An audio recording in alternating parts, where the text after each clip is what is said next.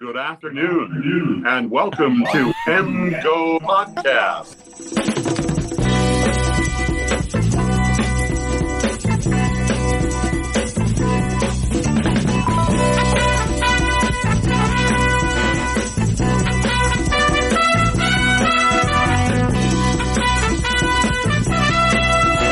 Welcome to MGO Podcast 15.18. This one is not four hours.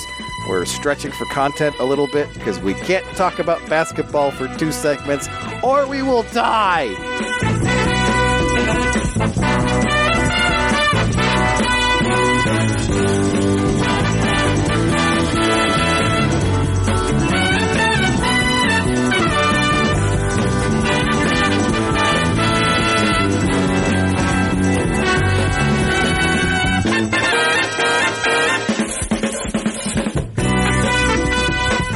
Welcome to an episode of the MGO Podcast that we project will not be four hours. Lies. I mean, it's not going to be four hours. I hope so. I don't know if we die during the basketball segment and then just leave it recording, and then somebody finds it and puts it out on the feed. It could be You know how I know it's not going to be four hours is that we had really a, a large amount of trouble coming up with a topic for segment four, and we decided to do a gimmicky top five of just naming guys. Yeah. So that's the last segment, and if you don't want to participate in that, you're welcome to just stop listening to just the podcast. just remember we used to do every basketball game had its own segment. That's why we don't have segments right now. right? And so we could do that, and then no one would listen. To listen. be like, here's the Rutgers segment. Oh.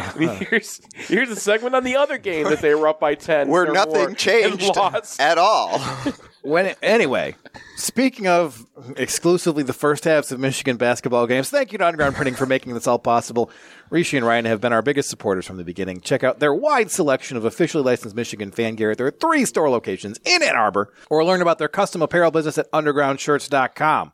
Our associate sponsors are Peak Wealth Management, Matt Demorest, Realtor and Lender, Ann Arbor Elder Law, Michigan Law Grad, the Phil Klein Insurance Group, Winewood Organics, Human Element, Sharon's Heating and Air Conditioning, Venue by 4M where we recorded this, The Nosebleeds, which is the Sklar Brothers reboot of Cheap Seats on UFC Fight Pass, and Autograph Fandom Rewarded, who just launched an app where you earn rewards for things like reading MGO blog and listening to this podcast.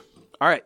The main topic of conversation and consternation in the Michigan fan base currently is Sherrone Moore filling out his staff. We have had a couple of moves announced. Kirk Campbell will be the offensive coordinator. Grant Newsome will be the offensive line coach. Steve Casula has been brought in as the tight ends coach. Uh, and we're projecting that Bellamy sticks around and Mike Hart sticks around. Mike Hart, there's been some rumors about because he hasn't been present at certain events, but uh, Sam Webb said that that was sort of a personal matter that he was going through currently. So we're guessing that Mike Hart's back. Not personal related to the program, but just like in his own life. Yeah, just like he's got some stuff going on. And I don't want to speculate as to what that is, but that's we want to tamp down on speculation about Mike Hart's job prospects. On the defensive side of the ball, it looks like Elston and Clinkscale will be back probably. Yeah, I mean, there's there's still kind of an ongoing question whether um, Elston will go with Harbaugh. Harbaugh is kind of looking at other candidates too, but Elston is one of the guys he's fighting us for, I guess. Right.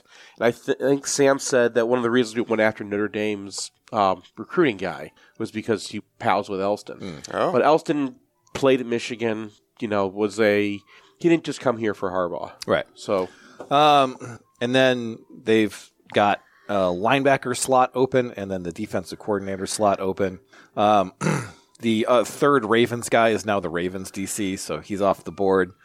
But it still looks like they're trying to get from the same the same tree. And uh, Webb posted that Michigan is looking at Joe Cullen, who's currently the Kansas City Chiefs defensive line coach. Uh, spent five years with the Ravens. Has been an NFL coach for the past twenty years, and was sort of infamously um, nude at a drive-through in a, a Wendy's 18 years ago.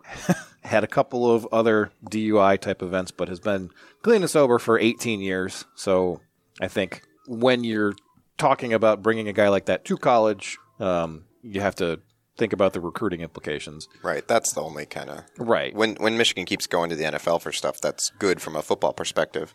But do these guys know how and want to do the. Well, and also just like his personal story, I think at this point is probably more uplifting than sad because he Right. cut it out. Because it was tw- two decades ago. Yeah, so Yeah. The, the statute of limitations on like, oh, we can't hire this guy in college, I would say has passed. And so you have a very experienced defensive line coach in the NFL who is familiar with what the Ravens are doing, has been there for a, was there for a while. Seems like a reasonably good fit. I do think that if they bring him in, he's not going to be recruiting, right?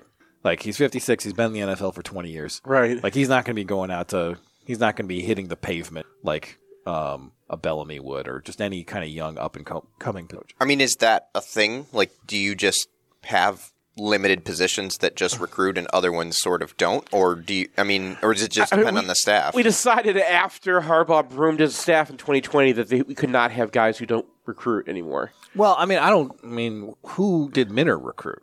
I mean, Minter was a college guy though, and Who did Macdonald recruit? Like, Macdonald. well, Macdonald was here for a year, and it was kind of clear he's like, all right, I'm going to Yeah, do some things, but, and then I'm going to go. what Yeah. I'm saying is that I'm willing to carry uh huh. a defensive coordinator who's not going to be on the recruiting trail, especially because like the rest of the staff is going to be Sherrone Moore and Newsome and Hart and Bellamy.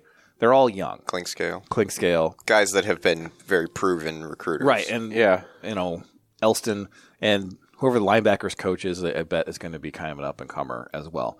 There hasn't really been a name for the linebackers coach, um, and I don't think. You don't think Minter's dad's going to stick around? No, it's clearly not going to be Minter's dad, honestly. I mean, I would keep Jim Minter around if he wants to stay as an analyst or something. Yeah, like, but- he's a He's retired. Like, Yeah. don't- I think he was just doing his son a solid there. sure, sure. Um, and they've elevated JB Brown from or special teams analyst to the special teams coach. I uh, can't have an opinion about that. Like, Right. I feel like Michigan special teams have been very good for a, a long time, and if Michigan thinks that this guy has been a part of that, then Unless he was the guy in charge for the Alabama game and only the Alabama game. yeah, I, I don't think that was the case. Um, so, Do we have takes on some of these guys? well, there's no take to be had on a guy who was elevated from an analyst, right? Well, I meant, well, I mean, what about like Campbell? That was the one that I was kind of thinking. I figured Campbell was the most slam dunk of all of the the guys who were going to raise up because Campbell was already kind of an offensive coordinator. He was Well, critical he to was he was an offensive coordinator at uh, Old Dominion. yeah. His first year they were awful, and his first second year they were awful but greatly improved. So they went from like almost dead last in yards per play to like 94th, okay. which I mean I don't know if that really means a whole lot. But also because you know Sherrone was the offensive coordinator for a couple years, I feel like it's probably going to be something along the lines of what Harbaugh was doing. Yeah. Well, I, that's my point was when I said already offensive coordinator, I meant here. I meant Oh, like Sherrone had a lot on his plate last year, including being the head coach four times, and Kirk Campbell had to step up and kind of fill that role.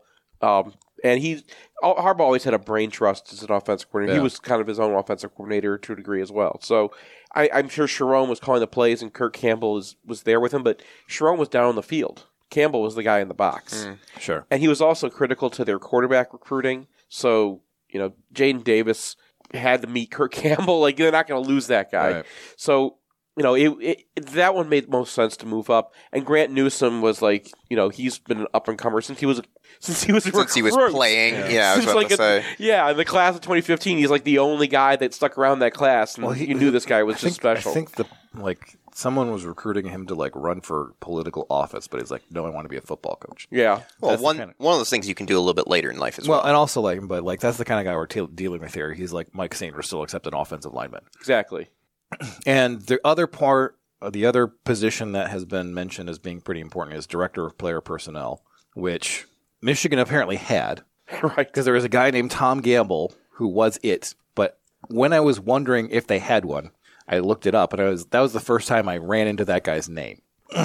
I'm sure some people. I'm sure people around the program knew the name better than we did. Right, but it wasn't very prominent. Yeah. I don't think. And it feels like you know Sherrone Moore is probably going to be a little bit more organized when it comes to recruiting. You know, with Harbaugh, it was like people were moving in and out and all over the place. Well, and he used the recruiting positions for things that were not recruiting. Well, everybody does that. Everybody sign stealer is some sort of analyst, right? Right. So you know, it kind of feels like that will a, a role that'll have more prominence. And Josh Henschke of Rivals.com has thrown out the name of Iowa State's director of player person, whose name escapes me right now. But just on the surface, that feels like a really good idea. Because Iowa State has been punching well above their weight in terms of the recruits they have access to and their performance on the field, and that also applies to the NFL draft. Like they've been sending guys to the draft when they don't get touted recruits literally ever. So, Yeah, Breece Hall and I mean, David Montgomery, like they've well, I mean Hall was a legit like four star, but like after well, that, yeah, it was it, it's not a ton. Derek Hoodjer's his name, by the way. yeah. So that feels like something where you think you're probably going to be able to poach that guy from Iowa State because he, he, I think you know the guy who finds the hidden gems is going to be like, oh, now I can get the ones I want instead of Yeah, I mean the only thing with guys like that is like you know Campbell's been there for a long time, and you, Yeah. sometimes you roll with the guys who bring you. yeah. I mean, I think the uh, pay increase that Michigan can offer will probably pretty meaningful. Is that is that like the guy, or is he just in the pool of names? He's the only guy that we've heard a name from. Okay, Um, but in my opinion, if they do get that guy, I think that's a very good sign. And Yeah, I mean he's been with Iowa State forever. He was uh, like came up through their program and like was a scouting guy. He's from Lincoln, Nebraska originally. So he's a Midwest dude. But I mean, there's you pull his name up and there's a whole bunch of quotes from him and different articles and stuff like that. Like Iowa State has been like this guy is a dude for quite, Hmm. quite a a while, while, yeah. and he's got like an assistant AD title because they've had to give him some bumps. So this is the next bump unless they want to give him a you know a coaching job or something. Yeah, I don't know. Um, but to me, that that's like if we're grading the hires so far, most of them are just kind of like Don't know. they're either incomplete or they were like locked in from the start, like Kirk Campbell. But I think getting Hoosiers from Iowa State would be a clear A. Yeah. And uh, you know, I'm not sure about Cullen because uh, you know he's an NFL guy. He's been an NFL guy.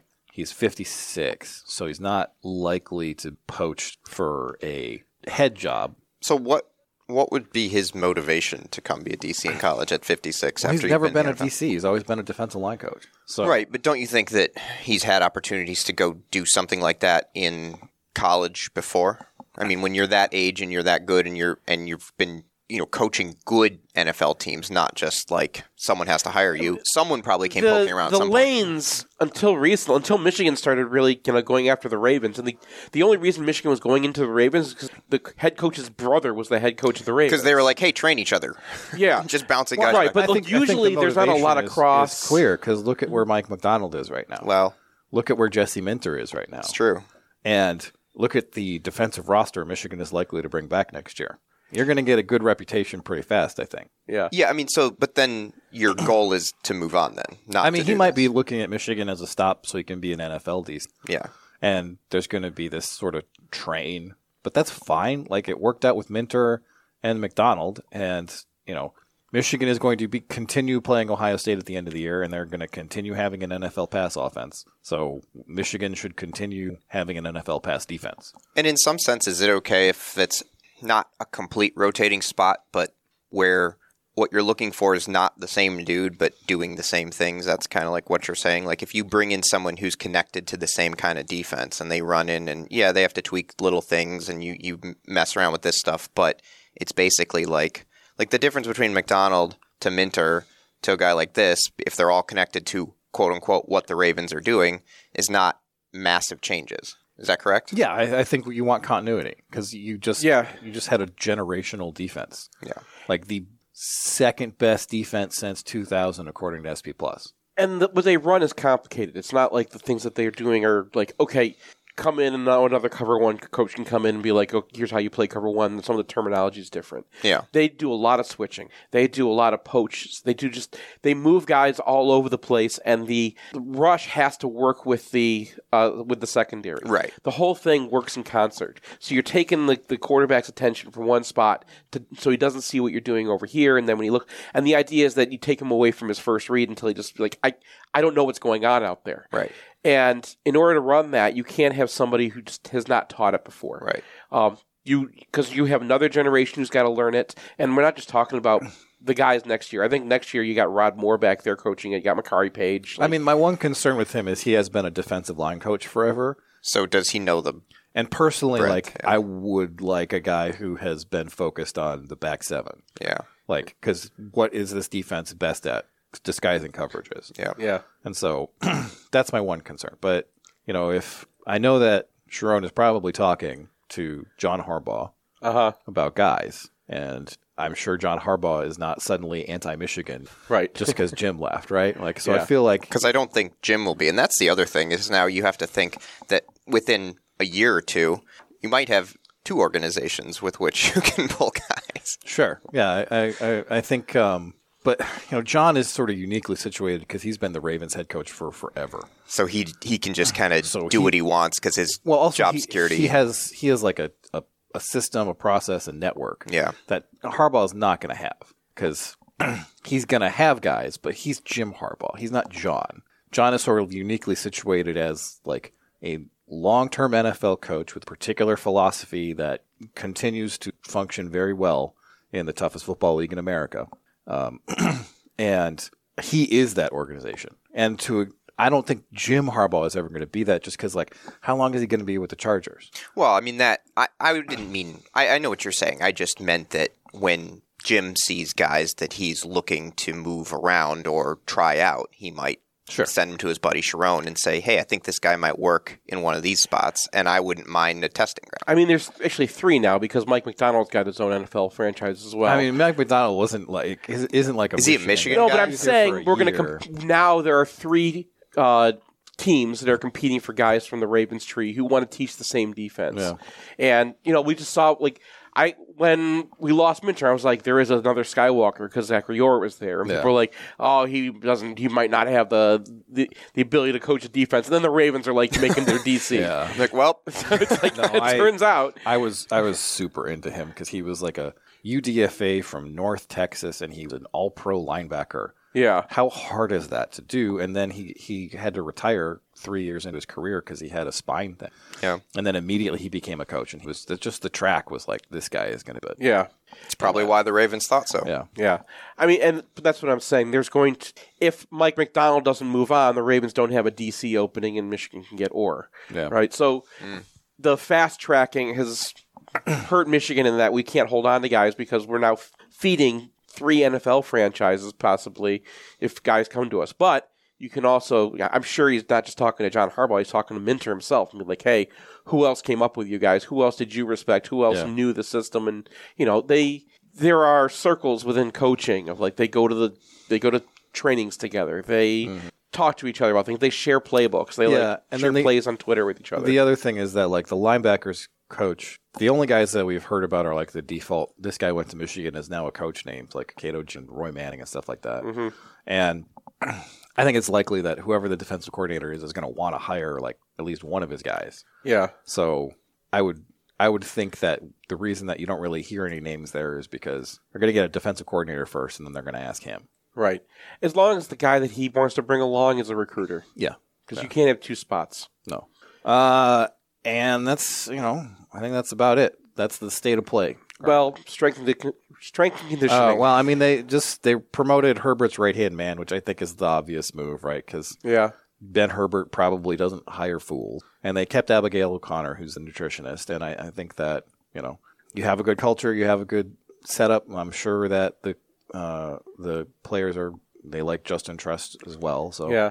I mean, as far as the losses that we took, you know, I personally like, I, you know, obviously Jim Harbaugh is the biggest loss. You can't argue it. But you know, in Jesse Minter, we figured we were going to lose him. Uh, Ja, I figured he was going to go with his dad. I, as far as like the value that Jim's going to get by having a strength conditioning coach in the NFL versus the value that we would get out of him Yeah. in recruiting as well, and just the what's this program done to make up for the fact that they can't play the same recruiting games as the teams that they're going against. Yeah. Well, they develop guys, and even if it was you know him and his staff that were doing it in reality, it's it's good to have the story. It's good to have the name. Well, you know, I feel like there's a non-zero chance that Herbert's like, I'm not doing it. He says, oh, I'm going back to college, and in that case, Yeah. Michigan is going to be like, I will pay you, Yes. and you can come back. Hopefully. So, hopefully. But that's the state of play in terms of the coaching. Uh, and now we're going to take a break, and we're going to talk about basketball and hockey. So sorry about the first one. Want the perfect game day outfit? Underground Printing has unique, great fitting U of M apparel and officially licensed apparel from legendary Michigan names like Woodson, Howard, Ufer, and more. UGP also specializes in custom printed apparel and promotional items for groups, events, and businesses. Whether you need one shirt as a gift or 1,000 shirts for a charity walk, Underground can customize almost anything for groups large or small. To learn more, visit Underground Printing at one of our three convenient locations around Ann Arbor or online at undergroundshirts.com. It's painless, it's online, it's group ordering made easy for your next custom printed apparel order. Pogo from Underground Printing will save you time and hassle, whether you're selling shirts for a fundraiser, organizing a large event, or trying to collect sizes and payment for a family reunion, UGP is here to help. Save time and hassle every step of the way with our easy to use site. No more guessing what to order, chasing down people to pay, or wasting time trying to sort out the order.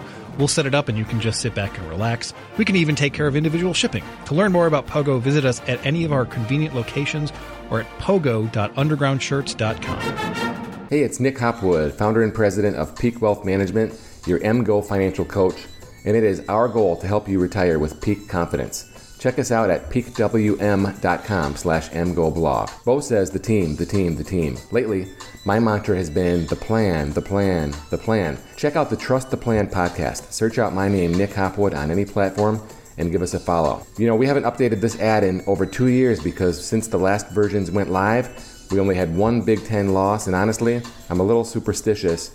But for this ad, I just want to give a shout out to all the loyal Wolverines and MGO blog fans who've reached out to us from as far as France, Japan, Seattle, San Francisco, Dallas, Florida, New York, and of course all over the great state of Michigan. And you guessed it, we're pulling recruits out of Ohio as well, just like Harbaugh. Thank you very much. So, no matter where life has taken you after your time in Ann Arbor, we're here to help you build a plan you can trust. If you're looking for a second opinion, visit us at peakwm.com slash mgoblog today. Hey, fellow Michigan fans, this is Matt Demorest, Realtor and Lender. For a decade now, you've heard me on the podcast talk about mortgages, and I've helped hundreds of fellow Michigan fans in that capacity, including Brian and Seth. But many of you don't know I'm a real estate broker as well. I promise to make buying, selling, or financing homes simple and cost effective anywhere in the state of Michigan. Whether you're upsizing, downsizing, buying a vacation home, or building a real estate investment portfolio, send me a text or give me a call. It's never too early to make a plan, and the call is always free. My number is 734 882 8194. Again, 734 882 8194. Or you can find me online at realtorandlender.com. That's realtorandlender.com. Whether you want to buy, sell, or finance a home, or even all three, I promise to provide the experience so many of you have come to expect over the years. And as always, thank you and go blue. NMLS 1011726, Equal Housing Lender.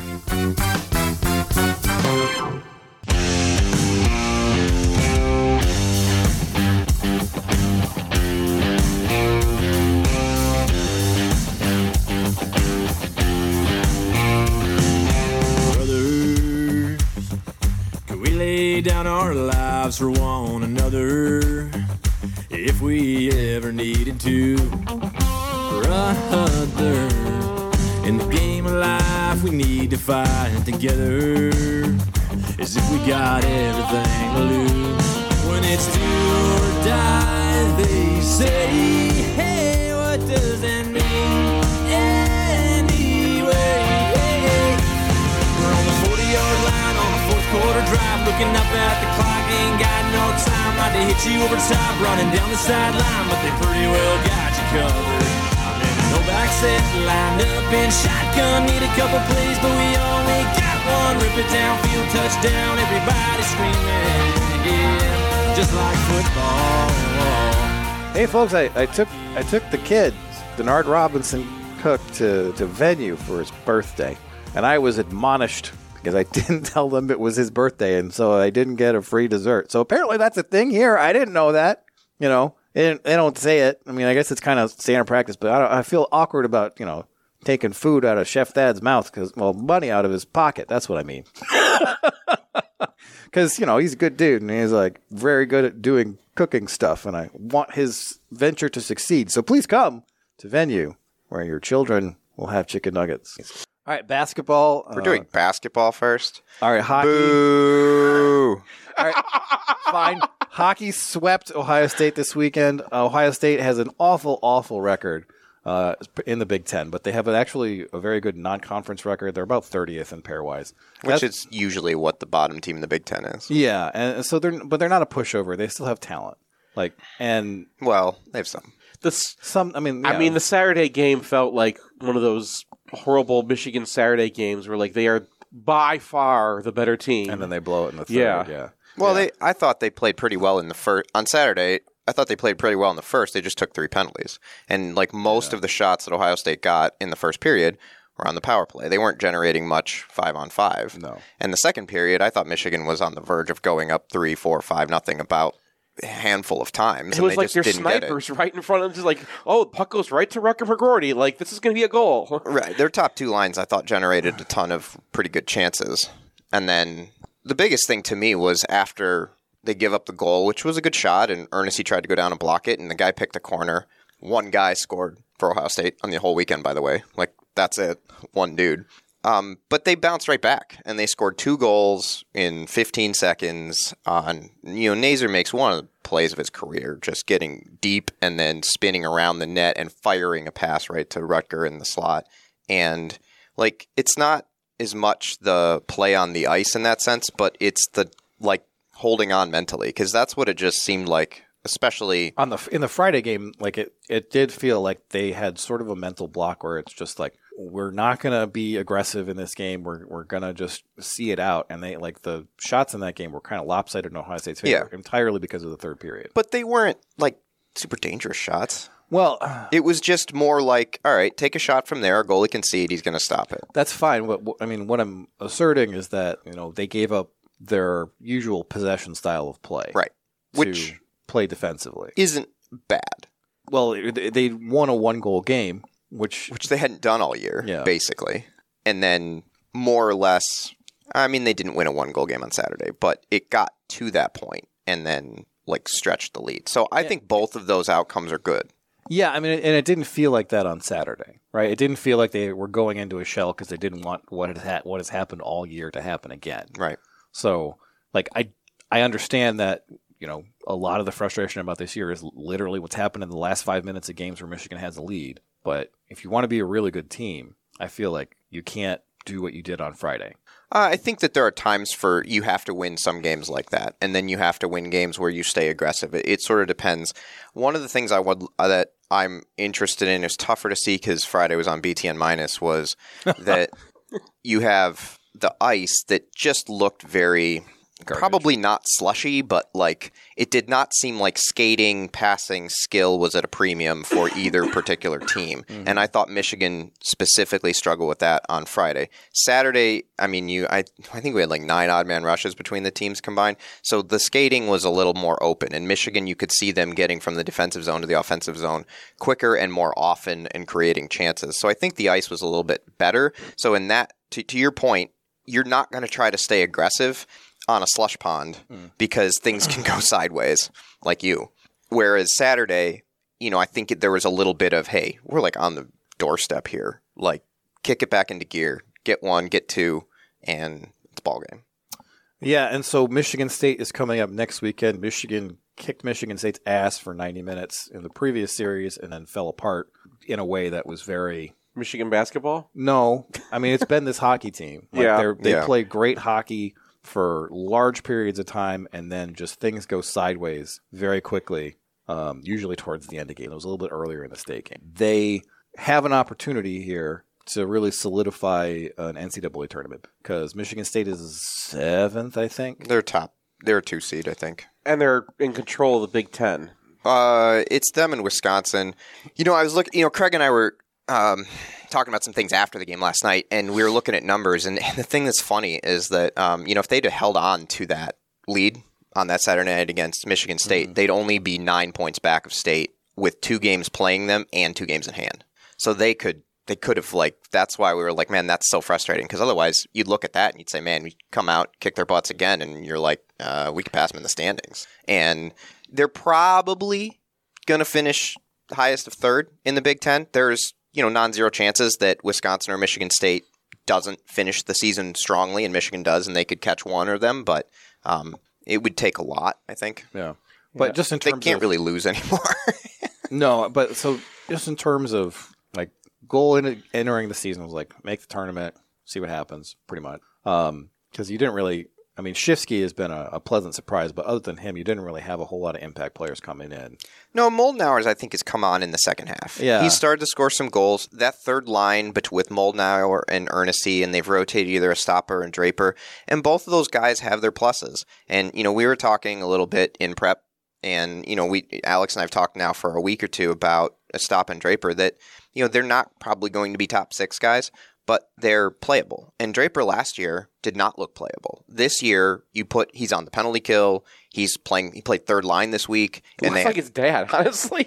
He's fast. He's got stone hands, and he's like, Well, he- you know, good on the penalty kill. Like that's that was Chris. he um I think he knows what he's doing. He's just not like a great player. And he's found a way to like carve out a niche, especially on a team that has like 13 forwards left. Like pretty much everybody's got to contribute. Yeah, So that's been the other thing about the season that's been very frustrating is that you know they've been injured, and I think having Ethan Edwards back is just massive for them. yes, and especially from the ce- I think it moves their defensive ceiling. It's it can it allows them to split up Warren and Truscott, which I think uh, as we saw did not go super well for the first half of the year. Well, and so you then you have what you want is you want a defensively minded defenseman and an offensively minded and a, defenseman. and a puck rusher, yeah. So Edwards and uh, Casey can be on the ice for most of the game. Mm-hmm. So you always have a very capable puck handler back on defense. And it looks like Luca is beating out Steve Holtz because if you look at this weekend now, I don't have like the time on ice stuff right now, um, but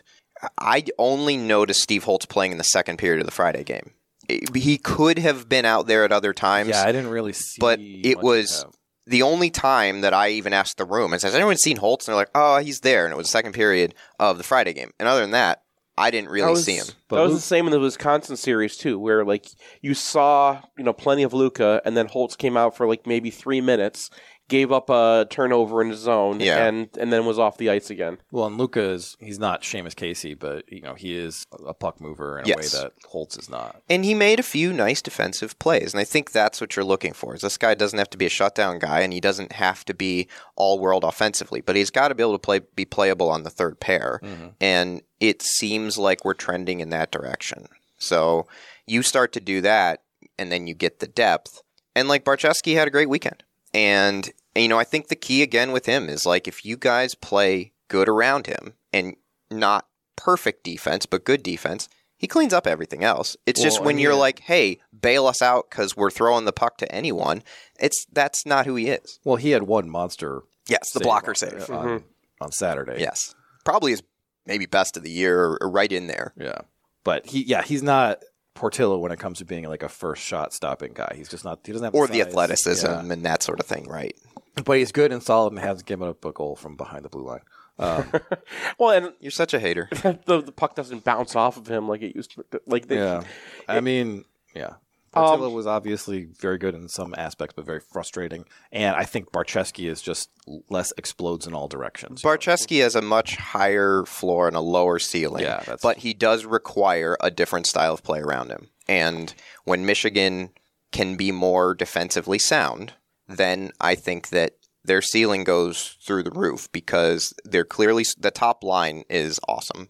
And their second line, I think, fits together well and still generates chances. And now you're starting to see Moldenhauer and Eernisse pop a little bit. And if Draper or Stapa can hold down that 3C spot and stay at least semi threatening in the offensive end, and you got three lines, and well, I think it's just really hard to play against. And then you can rotate the pairs, and they and they can get stuff from Edwards. We saw last night he scores a goal because he jumps in, gets the first goal of the game, and then sets up. I think it was Dylan Duke. Or no, it was Chase Pletzke, where he got below the goal line and dished it up, and Pletzke hit the post. And you're just kind of like, man, if you if we got two guys on different pairs that do that, and then you can pair them with defensive or the the lines that maybe don't have the Brindleys on them. I mean, it's it's just going to be really hard to deal with for most college teams. well, and I, I like that the Lions kind of seem to know who they are. Yes. So there was a, a play on Saturday where Eernisse's rushing the puck up and he's like, I'm just flipping this in. And he goes and he wins the board battle, and then Michigan has possession of the offensive zone. as opposed to you know the Nazar line. No, nobody's ever dumping that puck in. You the Nazar line. You do that, and you're like, "What are you doing?" Right, but they have they have the big big boys on on the third line, and I feel like that's an effective uh, line because of that. And they haven't been producing a ton, but you know, Eernisse gets a goal, two goals on Saturday. I mean, he's up to seven, and Moldenhauer's at seven. I mean, there's a pretty good chance that both those guys push ten by the end of the year. And if you got two guys in your third line, they got double digit goals. Like, And so it, it does feel like they are improving more quickly than other teams because they tend to be younger. the speaking of improving, the thing that we really have to shout out because it's been great has been the penalty kill. Because They were awful in the first half. Right. And then the Stonehill series, they give up some, and you kind of wonder where's the motivation and is the game even in hand and all that kind of stuff. But against Michigan State, they gave up one power play goal and I can't remember how many, probably five, eight chances. And it was a deflected goal. And you're kind of like, well, and then the same thing in the Wisconsin. It's a double deflected goal in the Wisconsin series. And then this weekend they go seven for seven. And there was one or two where you're like, uh, they couldn't clear the zone, got a little lucky on some whiffs. But I mean, that's going to happen too. And so two power play goals in the last six games when you've just that's how you've been losing games. We talked about defenses on turnovers. They've lost games that way. The other way is they take penalty they take penalties and they give up power play goals and they just can't outscore it. And this time, Michigan was on the other side of the questionable five minute majors. Yeah, I mean they both kind of came I don't even think I like it was it was already about 'em, but- four one halfway through the third when they came. Yeah. but and they and it, they both of them kind of particularly like, ended the game. Second was like the McGroarty one, yeah, or the Duke one No, the the one on Duke where he gets cross checked and in the back. the initial contact is to the back and then Yeah. it kind of slides, Slides up, up to, to the head. head. and I'm just like they, that would not be a targeting call in football right? Because they they want to see forcible contact. Mm-hmm. And I feel like that is the problem with the rule in hockey is any contact even if it's glancing or not particularly hard that's 5 minutes and you're gone. And I just feel like it's impossible to play hockey and like I thought that was a 2 minute penalty. Yeah, I mean it was cross check yeah. but and then it slid up and hit him Yeah. in the head. And and he I mean, he got up relatively quickly after that. The it to me that just sort of felt like Michigan hasn't had an actual power play. Like their only power play was like a minute, and the, it came during a, an Ohio State power play. So I mean- like they had one minute, and then they didn't call a penalty for the second period. They didn't call a penalty for the first half of the third, and so at least on Ohio State. So then you're kind of like, well, we got to give them one. And I then, guess, but I feel like I mean it's remarkable that Michigan is this dangerous offensively, and they have this offensive zone structure, which is really impressive. Yes. And they never go on the power play. It feels Well, they like score at like a 37 percent. I know, clip. but so the I mean, it just feels like you know there there are moments where I'm like that's a penalty, but like there was a trip on Nazar that I'm just like mm-hmm. that's got you have to call that, especially because you've called one penalty on Ohio State the whole game, and they just let it go, and I just feel like I mean, that's just like Michigan's penalty disparity is partially because they do take a lot of penalties, but I just it it's kind of baffling to me. Like I I haven't looked this up, but it feels like their like ratio of like shots to penalties is probably pretty bad. And that doesn't make sense because it's not like they're only staying in you know the non-dangerous zones of the ice. I just don't know how to prove that without being like, oh, okay, here's all the, I- I the feel- refs have a conspiracy I against feel, us. I feel very Craig about this. yeah. like not not the calls that go against Michigan, but the calls that Michigan doesn't get. Just feel very frustrated. Yeah, I mean, I think at some point you're not going to just call infinite penalties on a team, and so and you could, and, and so the approach then Well, becomes I mean, well, we like- have to be selective. You know, halfway through the Saturday game, most most nights is like, okay, Michigan's going on second power play of the weekend, and I'm just like, how is that possible? Uh, I, I want to come back to the offensive zone structure. yes, because especially when the Nazar line is out there, they feel incredibly dangerous in ways that I don't feel many college hockey teams have.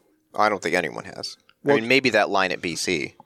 I just mean like um, in terms of like you know a lot of danger in hockey comes off the rush, and then you get into kind of an offensive zone. It's like, well, we're going to cycle it in the corner and you know hope something happens, and nothing really does. But Michigan feels dangerous, Well, they also have defensemen who can move the puck. especially when Casey is out there. When, when the Casey Duke pairing is out there, but even like the Edwards and Truscott and, and even Warren, because these guys have been around, so they know what they're doing. They don't maybe always move the puck the best, a couple of those guys, but they're not clueless as to what they should be doing, so they can at least put themselves in the right spot.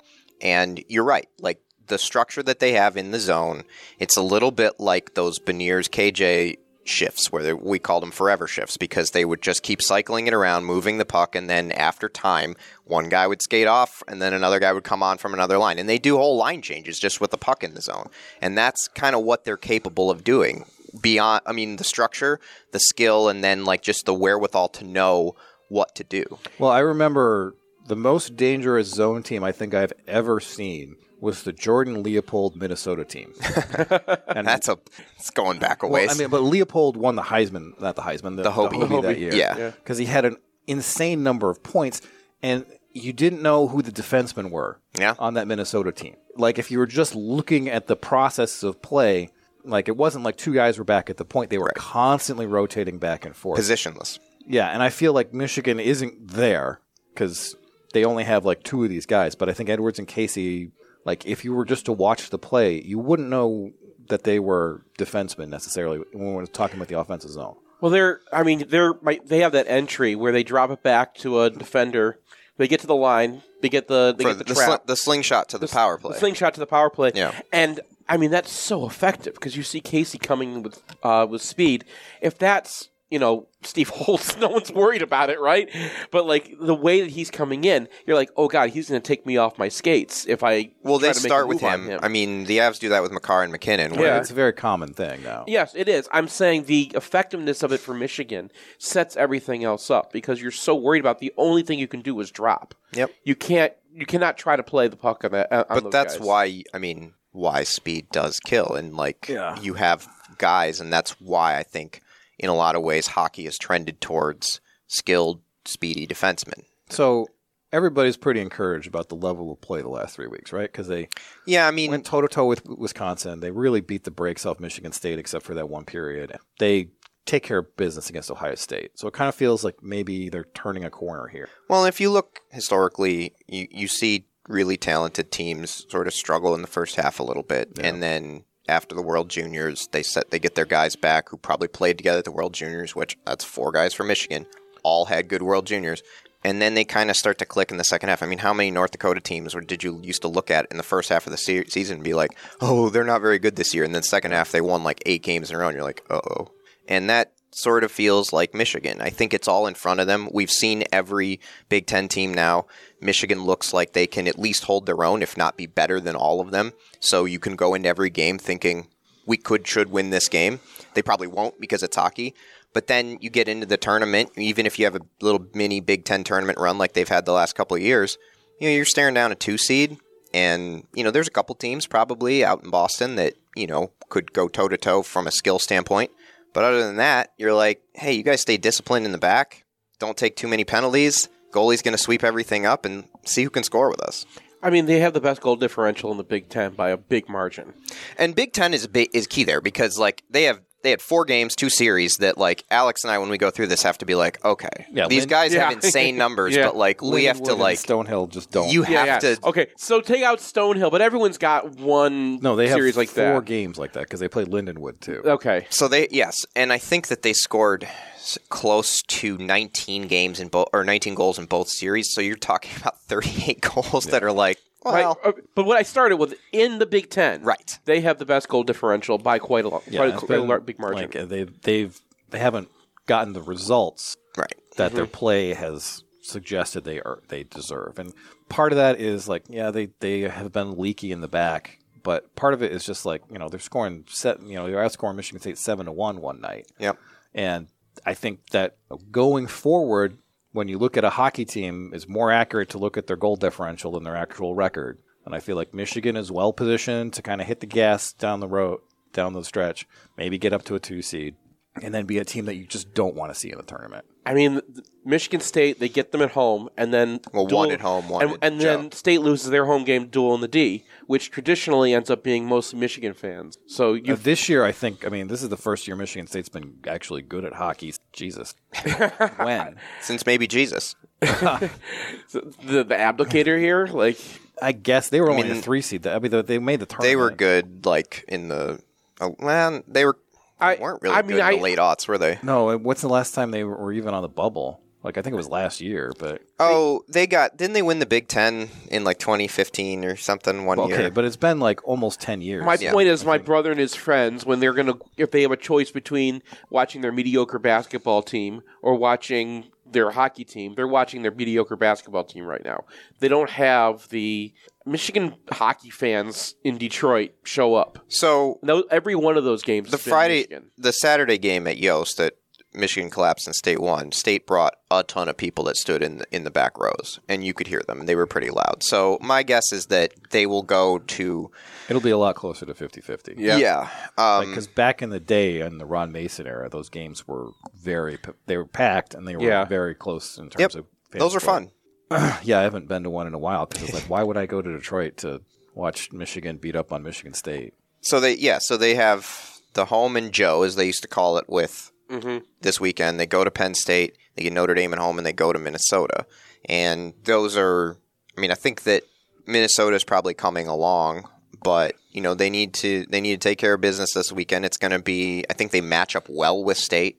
Yeah, I think State has players, but they are a worse version of Michigan, and they don't play nearly enough defense. And, and we saw that in the first two games. And then they go to Penn State, who William Souliere is had a great year last year, not so much this year. They don't play a lot of defense either. Michigan has struggled at times in that building, but I think that they should be able to score their way out of that one. And so you look at the next two series, and you're like, these are these are right there for the taking if they want them. yeah. All right, now we're going to talk about basketball. Goodbye, all readers, listeners, whatever. Hey, it's Nick Hopwood, certified financial planner, founder and president at Peak Wealth Management. Check us out at peakwm.com slash mgoblog. When you're watching the game, everyone knows what the score is. But you might be at halftime of your career. Do you know what the score is? Are you winning or do you need to play catch up? If you're behind in the second half of your career financially, we may need to run a hurry up offense like John Navarre in the 2003 game at Minnesota, or run a three quarter court press after a made free throw like Coach Howard likes to call. My team of CFPs at Peak Wealth Management are here to help you understand what the score is and what you need to do to win. Your spreadsheet doesn't tell you the score like we can. If you're going to spend all your free time watching replays of the 2021 2022 Ohio State games on repeat, you need to outsource your financial planning and investing with us at peakwm.com slash mgoblog. At Peak, our goal is to help you retire with peak confidence. Maize Blue Nation, it's Tom Brady. I co founded Autograph with one mission in mind change the fan experience for the better. That's why I'm excited to announce the release of a new app that recognizes the biggest Michigan fans. The Autograph Fandom app gives you access to the best Michigan content, fan challenges, and exclusive rewards for diehard Wolverines, all for doing the things you already do, like listening to this podcast.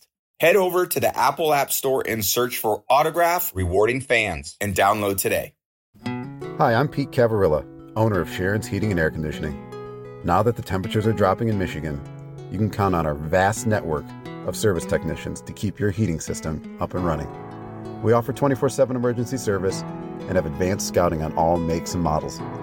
So if you find yourself without heat or hot water, or want a free estimate on a new system, call or text us at 734 238 3698 or book an appointment at sharonsheating.com.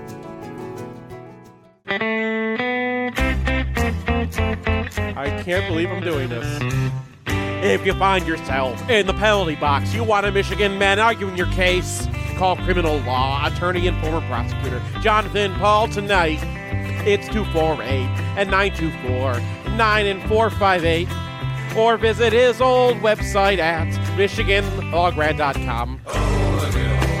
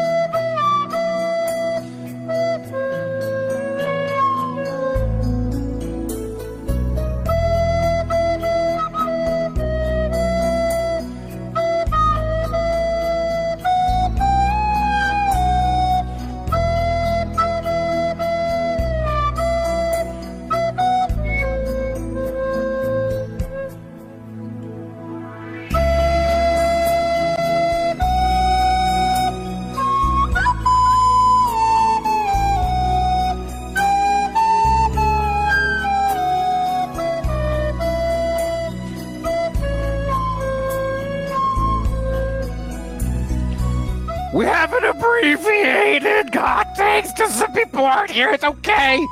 Seth, Randy, I need takes hotter than Rutgers basketball with five minutes left in a basketball game against the Michigan Wolverines. Ah, I, I thought you didn't watch that thing. Uh, well, I I heard about it. He heard about it. He heard about it. Uh, They were pretty hot. They were pretty hot. Yeah. Seth, give me your hottest take. All right, I got to give Patrick Barron credit for this one, but Juwan Howard heard us. Say just beat Ohio State and took us literally. he just beat Ohio State. He just beat Ohio JBOS. Ah. Oh man. I mean that was I it. mean, High That's, point of the season. I mean, it is nice they did that. It was really nice, and the more games we lose, the wor- the worse that loss looks for Ohio State. If Yeah. that if that loss can keep them out of the tournament, then we've done our job on some level. I mean, at, at least at least the, we have solace in the fact that like Ohio State is also very bad. Michigan State is no good. Like they might lose their Mhm. tourney streak. Yeah, They're fourteen Yeah. and eight, but you know, it's true. It's true. I, I don't think they're going to lose their tourney streak, but we could have taken it from no. But you know, they're you know they're not that happy with their season either. So I, I got to be honest. The worst part of the season for me so far was, you know how like student sections get chicken wings or something if uh, if if someone misses two free throws. Right. So- Right. And, and so of course they start following Tarris Reed at the end so they could get their chicken wings, and they kept they kept on missing the front end and then making the second Yeah. one, and then Yeah. and then Reed missed them both like near the end of the game. I'm like, we can't even do this. I know. We can't even.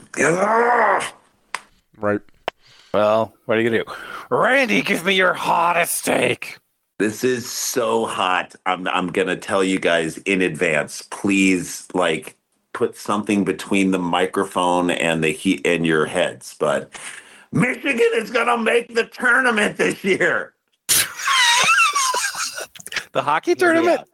No, the NCAA men's basketball tournament. Hear me What? out. Ju- Juwan Howard is playing the longest con ever. Okay. That is the only way I can explain how terribly we have played in the second halves of these games is that he is like, we're not going to make it on our record. We're going to do play so terribly that everyone in the Big Ten tournament does not take us seriously. And then in the tournament, we're going to do all the things we didn't do in the regular season, and we're going to win the Big Ten tournament and punch our ticket that way. That is the hottest take I could ever think of. I think that might be the hottest take we've had in the history of this segment. Yes. I Um, mean, I- if it happens, though, I, I don't know what I'll do. What what can we do if, if, if that happens? I may be king of the hot takes. Oh my God, if- I If mean, we if, bi- if that happens, bid- you you have to Costanza it. You have to be I like, know. I'm never giving a hot take again. ever. That's it. I got to retire my tongue. I got to Yeah. hang my tongue in the rafters. I mean, it, so anyway, I have Jason's hot take too. If you want me to pretend to be Jason, I can Yes. do that too. Okay. Yes, Jason, give me your hottest take.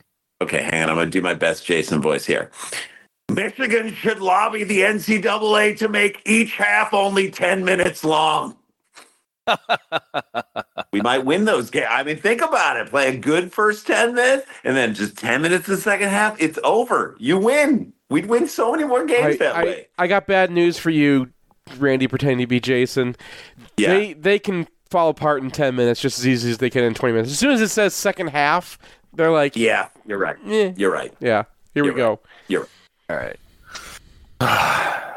Here's mine. okay, here we go. Michigan hockey's winning the tournament this year. Oh my God. I mean, it just got It's possible. It just They're going to get him. They're gonna They're going to get it. They're probably going to get it. But they've been playing very, very well, and they just had this one thing that is holding them up, and that's the fact that they have these like brain meltdowns that last like for five minutes, and that's it. And that's And not going to happen in the tourney. Well, I, I mean, I'm just saying, like, is they have one very small issue that if they fix it, they've they've been playing out of their mind for. I mean, they went toe to toe with Wisconsin. They basically ran Michigan State out of the building, except for one of these fi- five minute periods, and they just thoroughly outplayed Ohio State. They are improving faster than just about everybody in the country because they're younger than just about everybody in the country. We've seen Michigan teams do this over the course of you know the Mel era, the Right. The the Berenson era where they have kind of a scuffle in the first half of the season, and then they hit their stride in the second half. And you've got a top line that's playing out of its mind. You have good support scoring, and I think Ethan Edwards is really going to make a difference. We've already talked about this on the hockey segment, but Yeah. it just feels like they're close. I don't actually expect them to win a national championship this year. No, but I mean, when we go in expecting them to win, always some weird thing happens. Like as you guys have described on the podcast, that like some weird, you just don't get the puck luck. You don't get the puck luck. Something bounces weird, and you're in a tie game, and then you just give up a weird goal, and that's the end of it. Why can't that go our way? You never know. Like just getting into the tournament, like all the luck may go our way at that point. I mean, they're playing Notre Dame and Penn State, and then I think they play. Minnesota at the end. If they can sweep Notre Dame and sweep Penn State, I don't know if that's possible. Split with Minnesota, maybe. I- Well, I mean, they have Michigan State this weekend, and that's Michigan like if they That's can like take a win and a tie from that series, you're looking Yeah. pretty good towards making the tournament. And Yeah. given what we saw from the first series, you'd hope that they would be able to they would be able to continue that rate of play. And, Where are those ga- where are those games being played? uh, one's at home and one's at in Detroit, so Okay. Advantage Yeah. for Michigan there. And you know, the NCAA tournament is just like a chip in a chair kind of situation, right? Like if you're in, you got just about as good a shot as anyone. And Michigan has uh, probably not as much talent as like the Boston teams and probably North Dakota this year. But other than that, like they're not too far away. So I, I what I like see. about this take is that this is the most you know to win the NCAA championship, you just have to be ran. You know, it's random once you get in the tournament, and this would be the most random team to win it. Right? They're not Uh, the you're worst right. team. They're not like the team that just like came back at the end and made it to the tournament. Right? Like they they they are just this team that's all that, that the randomness has been off the charts this season. Let's So- play into the randomness of hockey. Yeah. Let's just play into the randomness of. Let's be team random this year. So- let's go to Allentown for a regional. Right. All right, uh, Probability hey, can I- Drive finds us in Allentown for all four games somehow. If you can't get enough Sklars, hit up the Sklars are coming to Detroit. Mark Ridley's Comedy Castle. The 29th of February, the 1st of March, and the 2nd of March, Thursday, Friday, Saturday. We'd love to see all the awesome MGO bloggers there come out, say hi to us, give us your hottest takes afterwards. We'd love that. and uh, thank you guys. Thank you. Yep, hit up supersklars.com for more information. All right, the basketball team. So we're on to the fourth segment. Is that what you just said? no, Oh, basketball team uh, was up 15 with about 17 minutes left in the Rutgers game. Uh, Rutgers goes on a 37 to 12 run to end that game, largely based on offensive rebounding and sort of Rutgersing the ball into the basket in ways that. I mean, this is to, to lose to a team when you're up 15 in the second half is one thing. To lose to one of the worst offensive teams in major college basketball like that. Oh, and they're were, take, were they're you guys taking- believing? no, I No. want you to answer the question. I mean, believing what that we could beat Rutgers? No, Yes. not that that we could beat Rutgers. That they were going to in the second half when they're up by 15. I yeah, mean, of course I was. anyway. I, I, my column before I, I put a column in front of the preview for this game saying like, hey, you know, that 2020 Rutgers football game didn't mean anything, but we didn't know it, and it's good to root for your team. And I was wrong. I apologize to everybody who went to that game because Seth said, "Hey, go root for your team because these are our guys." Except, you know, Terrance Williams played his heart out, and Dug played his heart out, and and then all of a sudden, you know, somebody doesn't check Mawot Mag at the, and then he gets an offensive rebound, and they turn it over a few times. all right. We don't like. We don't need to. It talk feels like this game is like every other game. So we're talking about any game. yeah, game talking about any specifics, we're going to talk about sort of the, the grand picture of things, and that is that Michigan has a bunch of seniors on this roster who aren't going to be around. well, And I who think will not? Who definitively will cannot be around? Uh, Nkamhoua, Yes. uh, I think Terrance Williams No, he has a COVID. he has a COVID year. Burnett has a he has like two year. or three Yeah. years left. but Tray Jackson is out the door. I don't, and Llewellyn is out the door. Yeah, so that's three. So the core of your team and guys, in terms of guys who are playing this year, is Cheddar, Tarris Reed, and maybe Terrance Williams. Maybe Yeah, he, he has an option. Yeah. And then do we think Dug McDaniel is going to be back at Michigan next year after a academic suspension? Well, so I actually brought this up when Craig and Sue got back from the game, and it turns out they had the exact same discussion on the walk home. And I said, Who on this roster would you be really disappointed if they were not back next year? And there was silence. So I guess it's kind of. I mean, we can evaluate talent or evaluate players. Well, Craig eventually said, "Okay, I would like Tarris Reed to come back if he would voluntarily redshirt for a year and learn how to play." And Well, and there's something to that, but that's, that's the thing to me is like I remember earlier in the year I was watching a game and Tarris Reed tried to block a shot that was well defended by Nkamhoua, and there was absolutely no chance that he was ever going to get to that shot before the peak. He like left his guy right. to ludicrously attempt to block a shot. And gave up an offensive rebound and an easy putback, and that's happened like four or five times. He did it last night again. and it's just like you can't.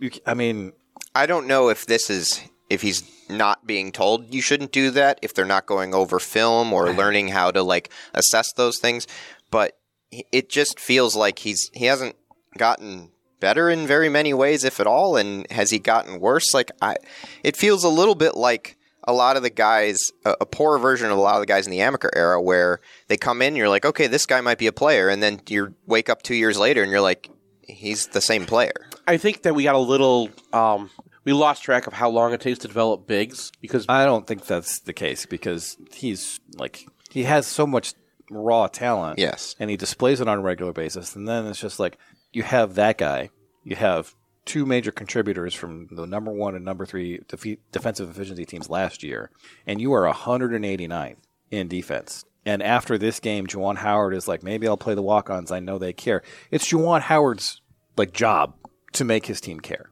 of course, and it's and like ever since the the Sanderson blow up, this whole team is checked out.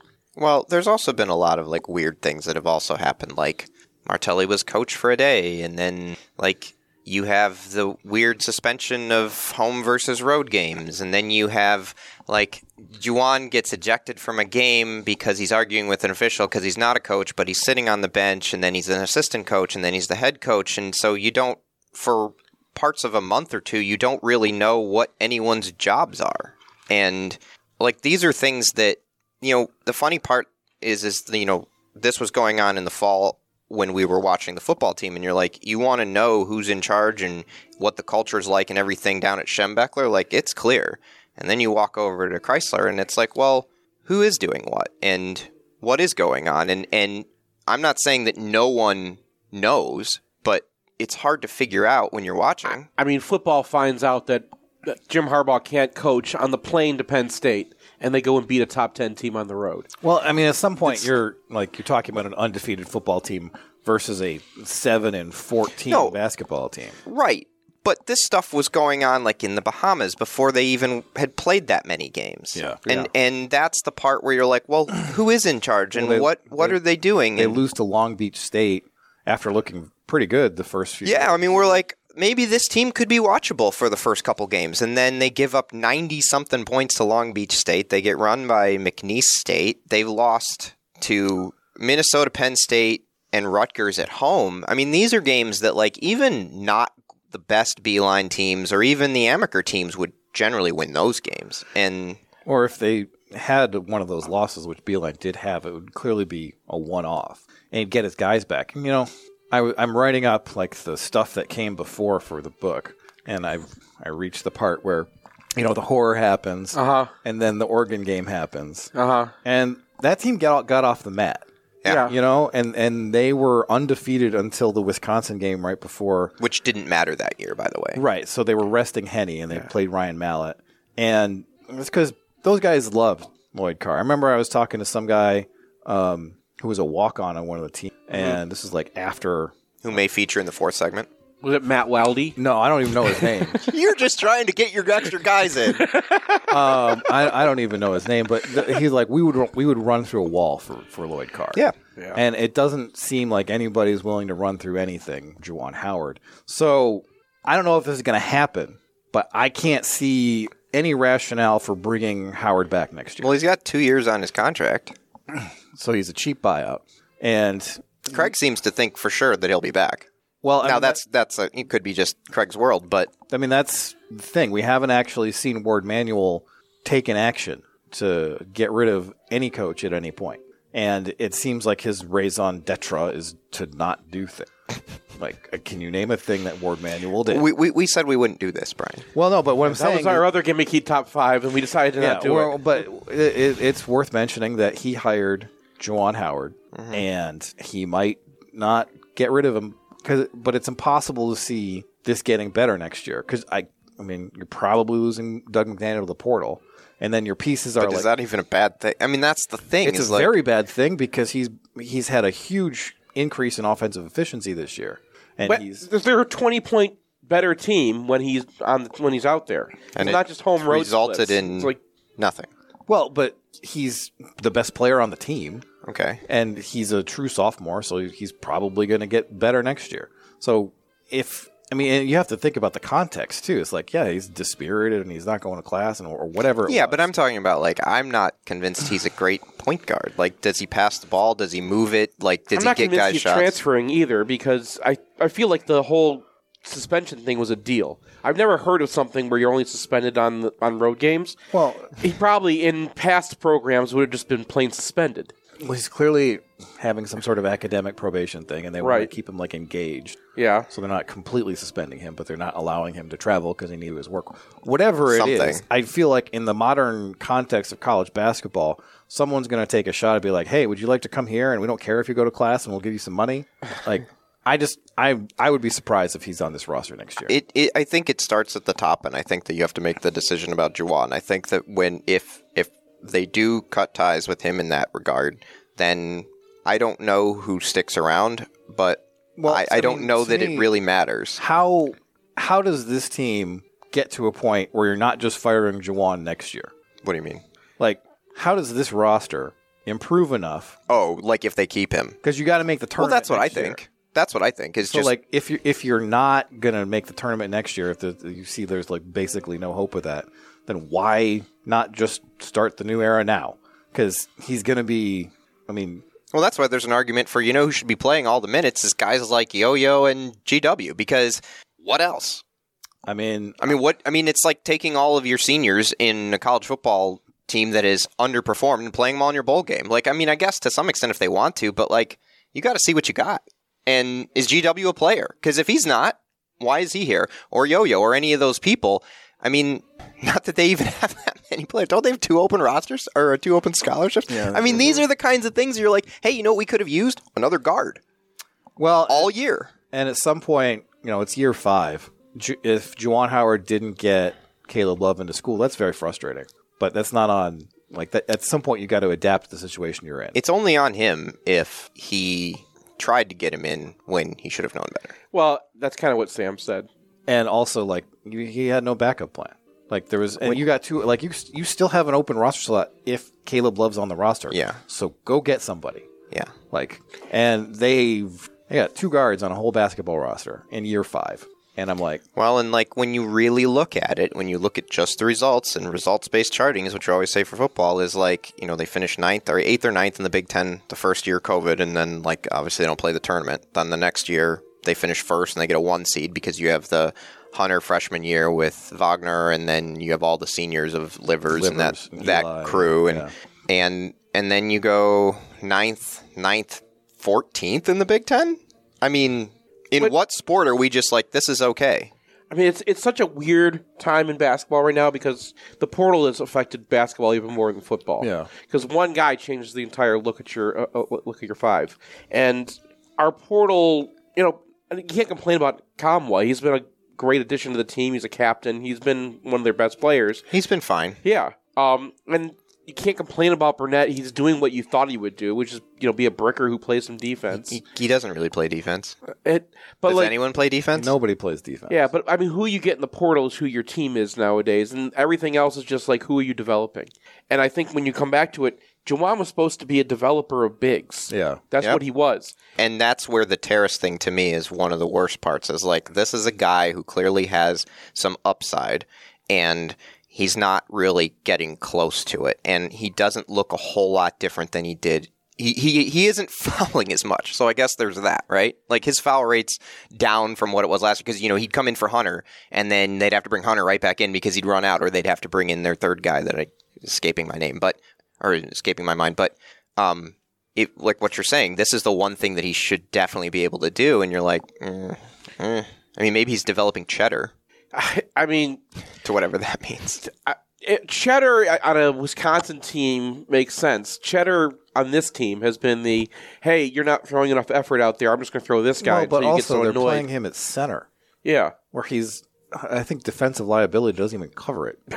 But like, he, yeah, on on a if he was on like the one seed team, Mm-hmm. he would have been a twenty minute per game guy because you can throw him in there at the four Stretch the floor. and it's going to be fine because the you know he's not going to be asked to check a guy who's six inches taller than him, yeah. and it's still not going to be great defensively. You but could pick your spots and your matchups, and he can present some positives that other teams are going to struggle with as well. But, this- I on, mean, but on a team like this, on a team like this, like this guy has like, it's it's it's unbelievable. The guy has like a uh, a one thirty four O rating, and you can't. I mean, he's out there for forty percent of Michigan's minutes, and he's like a net negative. And, because of what the the position that you're asking him to to play. yeah, I mean, I think we've belabored this too long. I don't think there is a case in the world for bringing back Juwan Howard. For Do you, but do you think you will? I have no idea. Yeah, I mean, and I- that's kind of where I'm at. So, I mean, down the stretch, it's not like I'm actively rooting against them, but when they lose, I'm not like disappointed because it's what needs to happen is this whole thing needs to change. And I, I would point out that when Warde Manuel talked about Juwan Howard, it wasn't a vote of confidence. He said, I haven't thought about that. I won't think about it until the end of the season, which has to be a lie.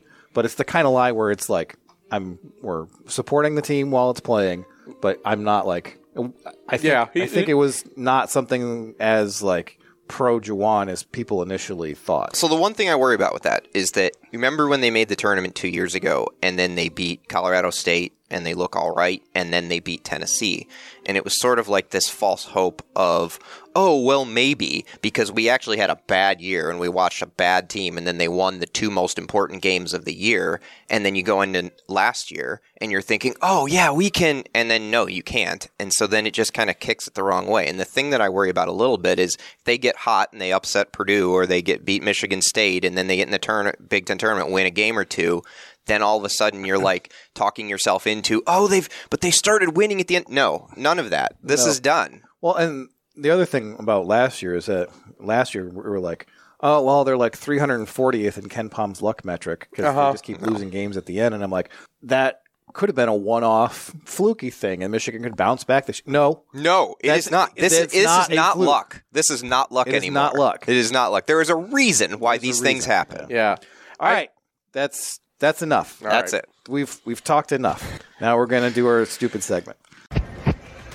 Jake Butt here, guys, live down from the National Championship Convention Center down in Houston, and we got some big time news for you guys, Michigan faithful. We need your help to keep our team. Last year, Champion Circle launched the One More Year Fund to support key players coming back, like Blake Corum, Trevor Keegan, and Zak Zinter, who elected to return to Michigan for one more year. Now we're launching the Those Who Stay NIL campaign. Our rivals are coming after many of our key players, trying to induce them to leave Michigan. It's time for the Michigan family to show our players how much we appreciate them and want them back in the maize and blue. To keep the momentum going, head over to those who stay, uofm.com. Again, that is those who stay, uofm.com to support. Go blue. It can be a rough ride along the information superhighway. That's why we build our e commerce websites tough enough to handle the load. With the capacity to take hundreds of simultaneous online transactions and the stability of load balanced co located server architectures, a website from Human Element performs in the roughest conditions. Thousands of products? No problem. We'll throw in the tools to manage them with precision and efficiency. All with a design slick enough to make you think your girlfriend might be impressed. So load it up and hit the gas and let Human Element show you the way. Special offers available for returning lessees. Financing available with approved credit to qualified buyers. Client participation may affect savings. Optional equipment available at additional cost. See human-element.com for details.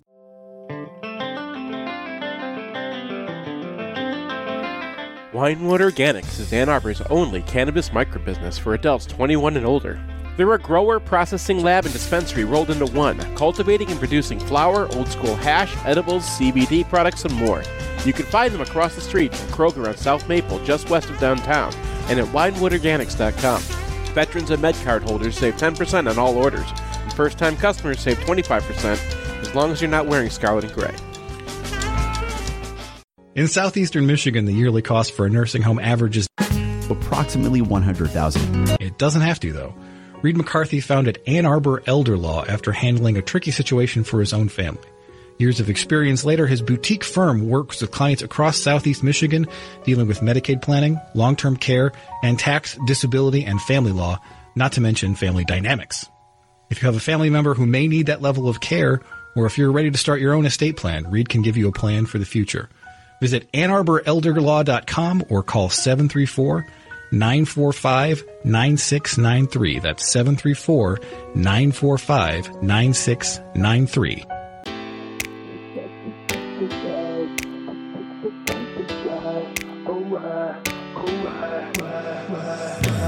Where are the boys with emotional?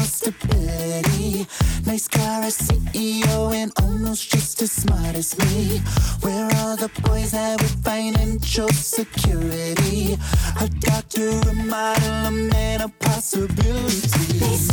Expectations are too high, and you'll never find a guy like that. That's driving you mad, honey. That is just a waste of time. Get your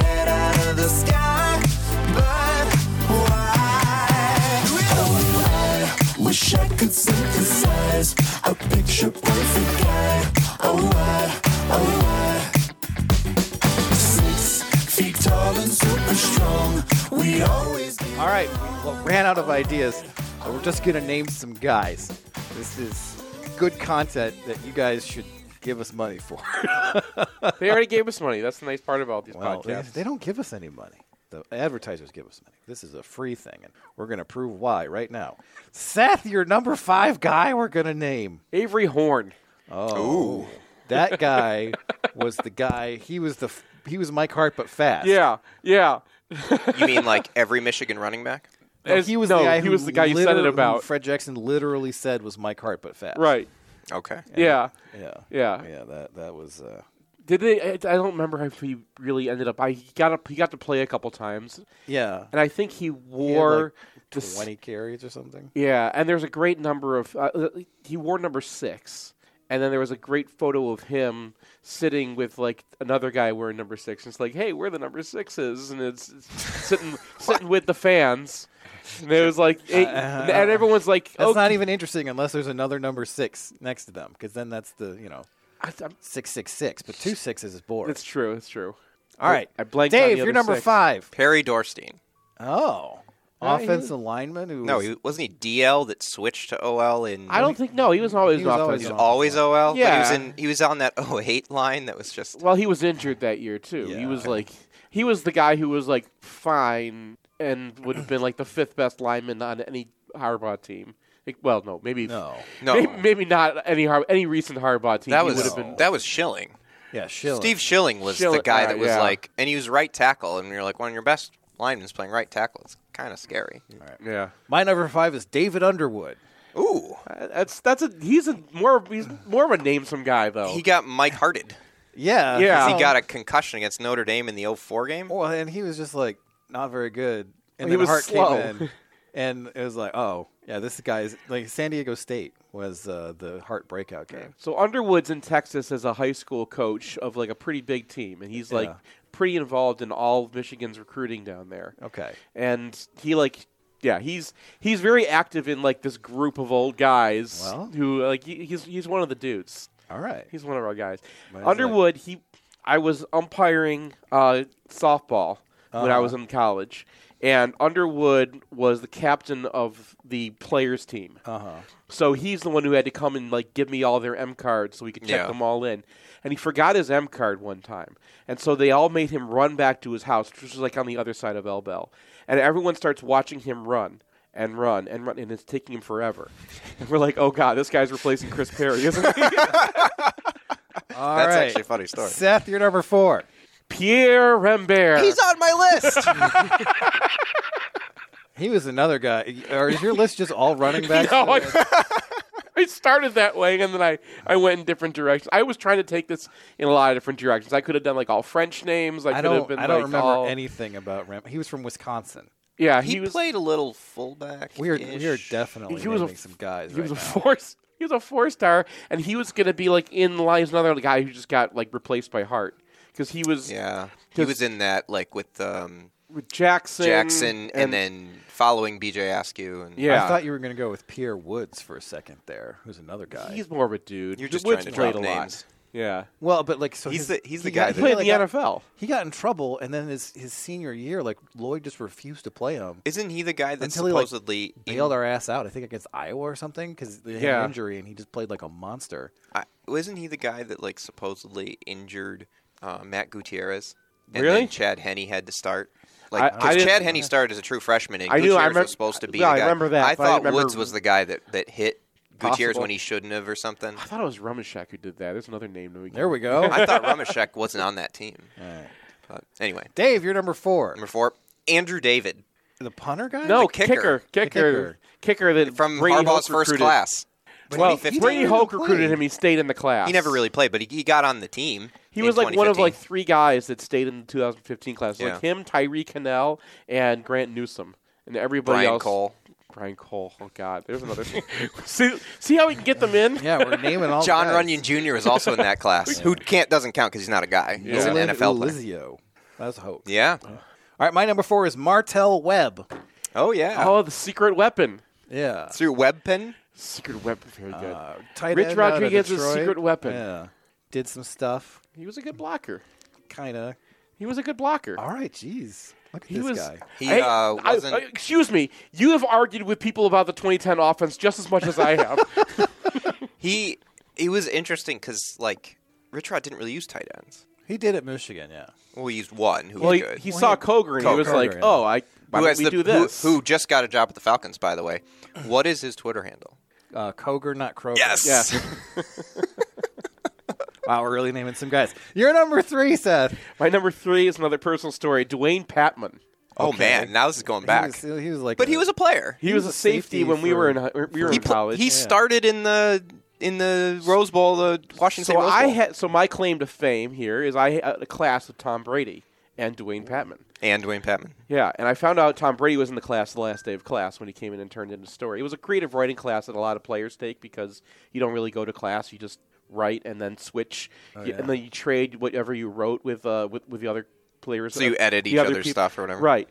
So Patmon actually like ended up in my players, not people in class. half of them were athletes, but like Patmon ends up in my like my table where we like I had to like trade stuff that I wrote and I got to read what he wrote and like edit it and write it back. And I was not expecting Patmon. I wrote a thing about football because you know I'm Seth, and it was like create. It was like you know a stupid story about a football player who Uh-huh. has like magic powers. and he and he had notes. That's embarrassing. That's like you're like simping for Dwayne Patmon.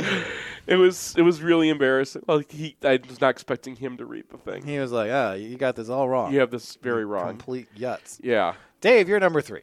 James Rogers. Oh my God, that's not fair. That's not a good one. That's a bad one. I mean, He was a wide receiver who played corner Oh, he's a running back, and then he played. Yeah, he was. He's probably the worst corner I've ever seen play at because he's not a corner. He's a wide And, receiver. yeah, he was. He was completely. It was not his fault. That's the one No, where he he, was- was, like spinning the wrong way, He and was a facing the he was wrong a direction camp against Penn. State. So like he was a camp offer. And he was. He had like good straight line speed. Yeah, And that he was it. Couldn't dir- change direction. It's either him or Johnny Sears and Chris Richards. That's like up there. My number three is Quentin Washington. Oh yeah, defensive lineman Quash. out of I Yeah. believe South Carolina, who had one of the more inexplicable careers I've ever seen at Michigan, where it looked like he was our best defensive lineman. Uh-huh. I was like, this guy's probably going to play a lot, and then he didn't play at all, and, And the Jab- defensive line was terrible. And Jibreel Black is playing nose tackle instead of him. right, as, Well, as like a was freshman. he playing nose tackle or was he playing outside? Well, he was a tackle, and we didn't have any tackle. So wherever It you put him, like was his whole tackle. his whole deal was completely weird. Like, he was a Rich Rodriguez guard when he was recruited, wasn't he? Um, I, maybe. Yeah. But you know, I was doing might the have UFRs, flipped. and He- I thought he was you know pretty solid. He and, Will Campbell switched spots. and then he was like on the field a bit. He played like one year, I think. No, he no he he played the second year. Then the second year, he's like on the field, and it's like it's like uh, Trente Jones, Mhm. where I'm grading him out like this guy's pretty good, and then they don't play him, and I'm like, what the, what is going on?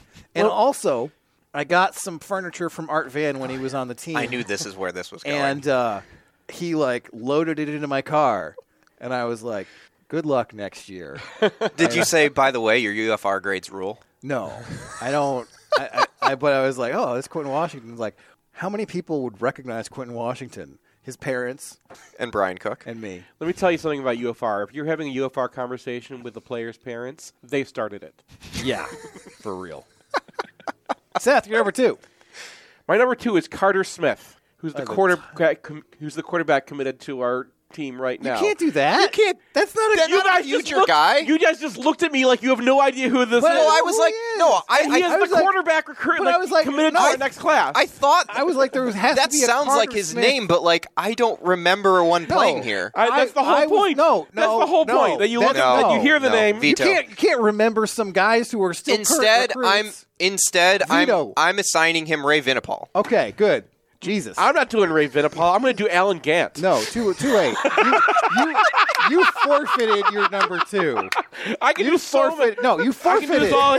No, no, it's no. over. No, It's I- like this one. I am the commissioner of the Gimmicky Top Five, and I have declared that your number two pick is now property of the Dave Ravens. The All right. Davins. All right, all right, Davins. Go with Michael Ferns. No, he already said Ravens. Oh man, he was in that Oh my linebacking God, you guys have class. so many guys. The- he was that linebacking class with uh, Winovich and the other guy. There were three of them that came in. Kenny And Demons. Fern, no, it was after f- if it was like the 14 class, right? Because Winovich came in in 14 with Ferns, and Ferns kind of washed out. Ferns was like Furbush, where it's just like this guy. Furbush, I think not that was the other linebacker. guy. Was it? It might have been. They had three linebackers that year. And they were all just really stiff guys. well, One of Winovich defensive end. moved to tight end, and then they That moved him back, bizarre, and they yeah. said, "Why do you, are you glad you moved to defensive end from from tight end?" And he goes, "Yeah." And they said, "Well, why?" And he goes, "Because my name is Chase, not Block," Good one. which is very, very Winovich. You're, you're number, you're Jared number? Wangler was the last uh, linebacker from that class, by the way. Okay, Wangler. Yeah. Um, my number two is Z- Zion Babb. Oh yeah. He's he's a very namesome dudes dude. I don't know who he is. He's a I mean, wide I remember him. receiver. On, he was a wide receiver. He was a track guy, right? Didn't he like transfer and then like say something like that he was really mad or something? Yeah, it was it was during the the was car the to car- Rich Rod Late transfer. yeah, because he was late car, right? he was he was another one of those tall like leapy receivers who like today you might turn into a cornerback because he had some athleticism. Wasn't wasn't he a track guy? Yeah, I, I don't remember him being. I a thought he was guy. on- okay. I remember one skying catch that he made, and I was like, "Good catch, Craig Matthews," and it turned out to be Zion Babb. wow, he made a catch. Good for him. All right, my number two is Brandon Engelman. Oh yeah, safety. Ah, yes. So he played like he played a ton relative to most of the guys that we're naming. He was he was the starting safety for a couple years, but he was so boring that it's just like, oh yeah, that guy's on the team. And what was it? He had a weird number. I forget what his number was, but it was weird. I think it was- Thirty-seven. Oh shoot, no, thirty-one, I think. Yeah, yeah. And he's the guy whose Yeah. name I misspelled the most in UFR because it's, it's Brandent Engelmon. Yeah, well, it's Engel. It's E L. And actually, I I kept saying L E, and I I realized that I just did this again. when I hate to do this to you, for but he passed away. You know. What, what did? He? Yes. I did not know that. Yeah. Oh no. Yeah. He's he was he was a very uh, I don't know he he was another one of those guys who is part of that whole group with like you know Marlon Jackson and Mm. B Will guys that I know from the, those teams and yeah it was Oh well, a while ago. That's extremely But- sad. I This did segment know is that. taking a turn. Yeah. I, I hate I when you said the name I thought you were gonna like you no, know I did. I had I had, Heart Heart or something. I had no idea. Oh, he was yeah, he, he was a much better player for us than his two star ranking. Yeah, that's right. He was a two star. Because Yeah. he was a safety in like the Willis Barringer, uh, That was Ryan oth- Mundy. Yeah, that was the other guy. I was like, oh, maybe Willis Ban- Ban- But Barrett. Engelman was like the free safety on the 2016 where nothing went to the safety. Yeah. Wow. Yeah. All right, Seth, you're number one. Make sure it's not a recruit. It's not. It's Dion Johnson. Okay. um, corner the cornerback who played for us opposite of uh, well he got replaced by Charles Woodson Right, yeah. so he go, goes back and I completely had forgotten this guy had played even though I was super into the team when he played and then his son Will turns into like the greatest thing ever I was gonna So- say, wasn't that Will's dad? that's Will's dad Yeah. yeah but I mean he was like the ultimate name some dudes dude Yeah. and then founded the the seven on seven program in Detroit. The um and has basically given us every single cornerback from Detroit you can name. That's All right. Deion Johnson. So he's a he's a dude. He needs he need to be named. Thank you, Deion. Dave, you're number one. Uh, one of my favorite Brian names, Mike Kwiatkowski. Kwiatkowski. Kwiatkowski. Kwiatkowski. Because you loved him in UFR in 2012. Because you were like, this guy kind of came from nowhere as a tight end, and he's a really good blocker. And so He I went back and started blocker. to look at the and look at that, and his name is always sort of stuck in my mind because of you. Yeah, what was it? What was there was an offensive lineman who had a name sort of similar to that, kind of a plagued career. I forget. Barashai? No, I don't remember. My number one is Jerome Jackson.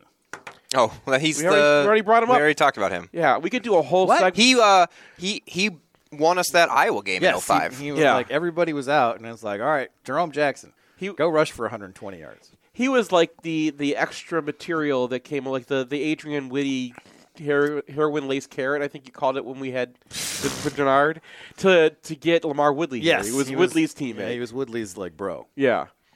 Yeah. And we're and he was but he was a four star running back in his own, and he came to an MGoBlog event one time. He did, yeah. Yeah. Yeah. Who uh, who else is on your list that you can spout off? He's got that spreadsheet of everyone in No. Michigan's ever Because my recruited. list This is unfair. Carl Tab, Mr. Simpson, Carl Tab is good. Clint Copenhaver. Oh yeah. Oh, we did win a Paul and Lateral Savoy, Oh yeah, Louisiana kid who uh, you know you who had a had a tunnel incident. oh. Drew Drew Dileo. That's a good Drew Dileo. Dileo. My my favorite story Just is that uh. Jordan Kovacs is doing is like giving the speech at the at the bus at the end of the year, and he goes, "I just I really want to thank Brady Hoke for or no, sorry, I really want to thank Rich Rodriguez. It was Rich Rodriguez for recruiting like a, a slow, s- short white guy with no talent whatsoever. And look at Drew Dileo now. That's funny. Yeah, that's pretty good. Also from Louisiana. If I remember Yes, that's true. Had that massive catch in the 2012 Michigan State game that set up the field. Who's the defensive back? Ronald Bellamy. He played he played DB a little bit. Wow, Michigan. he was he was a good wide receiver. yeah. All right, we've named all the guys we're going to name for this segment. Uh, I hope you enjoyed it, and if you didn't, we apologize. We don't apologize. Okay, we don't apologize. Get over it.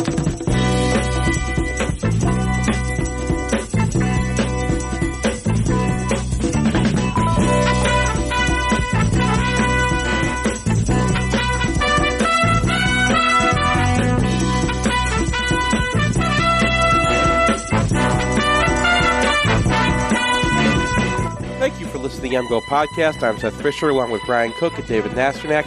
Here's the complete list of running backs in my cart past.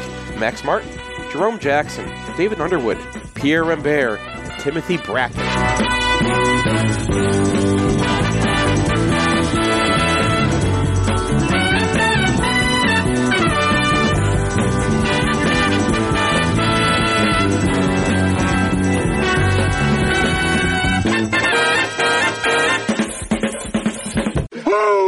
it better than us? Nobody!